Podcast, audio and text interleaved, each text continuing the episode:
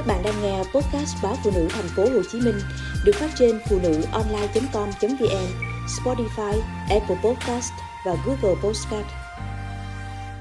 Chuyên gia cảnh báo làm theo các bài tập phổ biến trên TikTok có thể nguy hiểm đến tính mạng.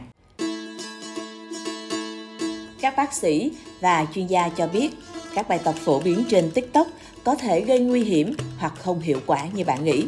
Theo các chuyên gia sức khỏe và thể thao, trước khi bắt đầu bất kỳ chương trình tập thể dục mới nào, bạn hãy tham khảo ý kiến của bác sĩ và dừng lại ngay lập tức nếu cảm thấy đau.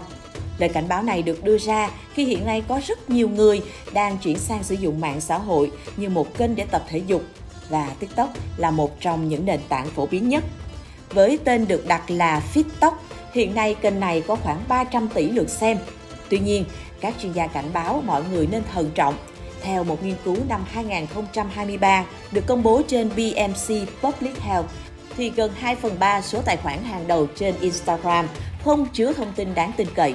Một đánh giá năm 2022 khi phân tích về 1.000 bài đăng trên TikTok liên quan đến thực phẩm, dinh dưỡng và giảm cân thì mặc dù những người có ảnh hưởng có thể khuyến khích mọi người hoạt động thể chất nhiều hơn, ăn uống khoa học hơn, nhưng chất lượng và độ chính xác của nội dung họ đưa ra là mối lo ngại.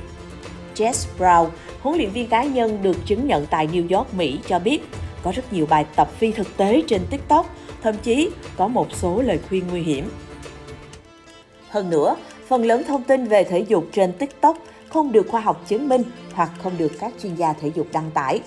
Không những thế, họ đưa ra những bài tập chung chung, trong khi đó mỗi người sẽ có sức khỏe khác nhau, tiền sử bệnh hoặc gia đình khác nhau, bệnh nền và những vấn đề thể chất cũng rất khác nhau. Monica Jones, một huấn luyện viên cá nhân được chứng nhận tại Washington DC, cho biết thêm. Theo các chuyên gia, điều đáng lo ngại là một số video TikTok phổ biến nhất hiện nay lại nằm trong những video có vấn đề nhiều nhất.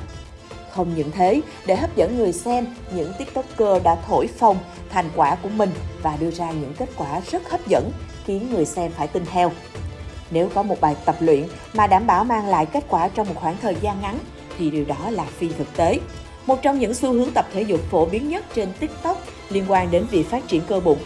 Có nhiều TikToker cứ ra rã rằng chỉ cần tập luyện trong 1 đến 2 tuần chắc chắn sẽ mang lại cơ bụng sáu múi quyến rũ. Không thể nào, chúng tôi đã nhiều lần chứng minh rằng điều này là không thể. Cơ bụng là một trong những vùng khó giảm mỡ nhất trong cơ thể, Monica Jones cho biết. Gần đây, có một xu hướng tập thể dục nổi trên TikTok khiến nhiều chuyên gia phản đối vì nó có thể ảnh hưởng đến tính mạng. Xu hướng này còn gọi là khô. Trước khi tập luyện, hãy cho một muỗng bột, có thể là ngũ cốc hay bột dinh dưỡng vào miệng và nuốt xuống thay vì trộn với nước và uống như trong bản hướng dẫn. Các chuyên gia cho rằng điều đó rất nguy hiểm.